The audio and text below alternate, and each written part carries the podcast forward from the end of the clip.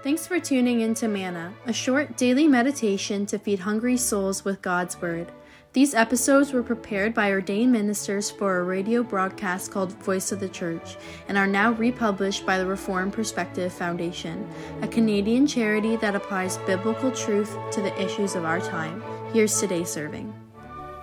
Dear listeners, one of the pictures etched in my mind from the time of the covid nineteen pandemic is that of a procession of Italian army trucks carrying away the bodies of covid nineteen victims. There were too many bodies to handle, and this emergency measure had to be taken. It was a grim procession, deathly surreal. It impressed upon us the serious and stark reality of the coronavirus. The scene scared us. Could this happen in our country too? Luke seven, eleven through seventeen is an account of two processions. It recounts the raising of the widow of Nain's son, and Christ thereby revealing himself as the Savior from death and the Lord of life. Christ had performed many miracles, and people came from far and wide to be healed by Christ. Even simply touching Christ led to healing. Christ's preaching and miracles were intended to lead people to faith in him as the Christ, the Son of the living God, the promised Savior. But we don't read about many people coming to faith. The healing of the widow of Nain's son was a rare occurrence in the ministry of Christ because it was the first of only three times that Christ raised someone from the dead. There's the widow of Nain's son, the daughter of Jairus, and Lazarus. It's striking that the Jews never brought to Christ someone who had died. They brought many sick people, but no deceased person. Apparently, it was not on their radar that Christ could and would raise the dead. This makes Christ's raising of the widow of Nain's son so important. It was a powerful statement that Christ is the Savior from death and the Lord of life. As he approached the town of Nain, Christ was confronted by the misery of death. He encountered a very sad scene. A young man who had died was being carried out, the only son of his mother, and she was a widow.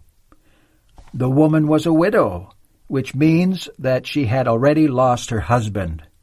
Now her son had died too. It was one sorrow after the other for this woman, as she had to bury another loved one. The son was still a young man, so this was not a very elderly woman with an already elderly son who had died. He was young. Parents don't expect to bury their children regardless of age, but especially not when their children are still young. The death of a child is always extra sad. In the early years of my ministry, I had to lead funerals of several young children and a young man, and I clearly recall how heart-wrenching those funerals were. I'll never forget those funerals. In the case of the woman, this was also her only son. Sons were important in Israel because they passed on the family name and because they were supposed to provide for their widowed mother. All of that was gone with the death of her only son. The future looked very bleak for this woman as she headed toward the cemetery. A crowd was with her. This was a funeral procession similar to what we are familiar with today. As was customary among the Jews in those days, the crowd would have been wailing loudly. They let their deep emotions show. Christ was moved with compassion for the mother and said, "Do not weep."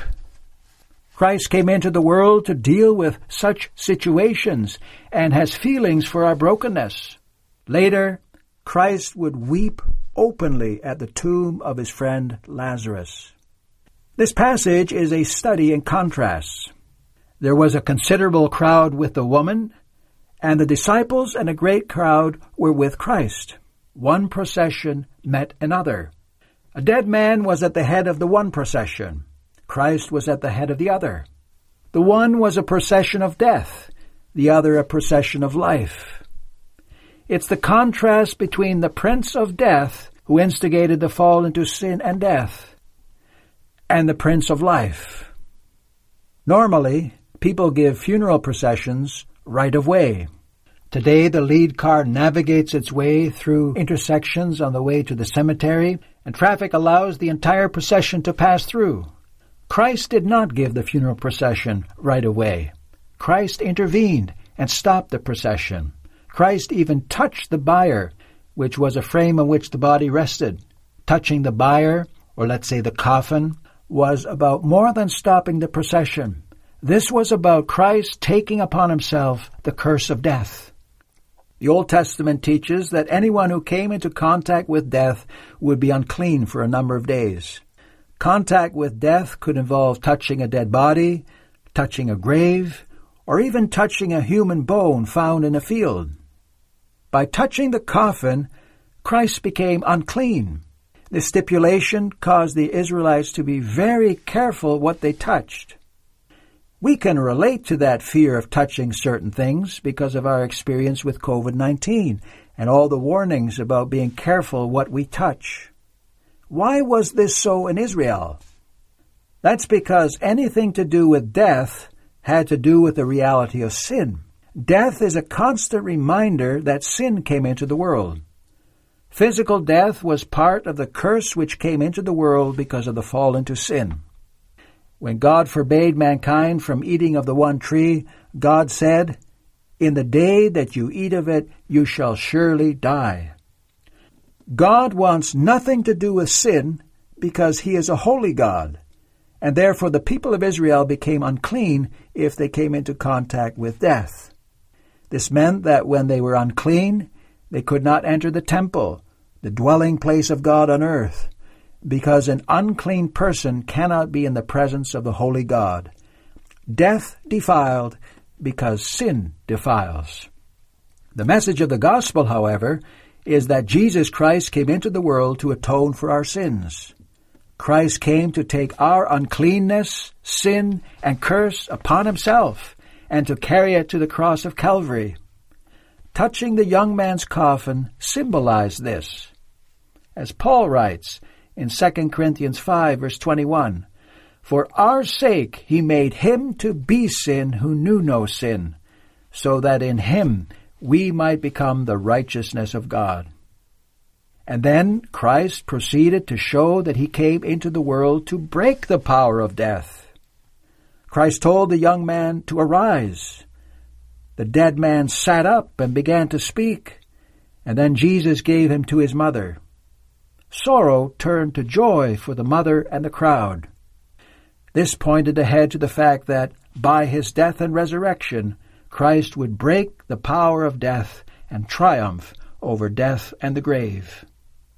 It's telling that the first time Luke himself refers to Christ as Lord in the narrative of his gospel is in this passage. It's used earlier in quotations of what people said, but this is the first time Luke himself uses it. Luke is thereby emphasizing that Christ is the Lord of life who came to conquer death. And Luke is thereby conveying how important this miracle was in the ministry of Christ. The raising of the widow of Nain's son spoke of things to come. For Christians, the curse of death has been removed because of Christ's death and resurrection. Death is entrance into eternal life, and the dead shall be raised incorruptible and live forever in body and soul, not to die again as the widow of Nain's son would die again. We share in this good news by grace through faith. What was the response of the people in Christ's day? They said that Christ was a great prophet and that God had visited his people.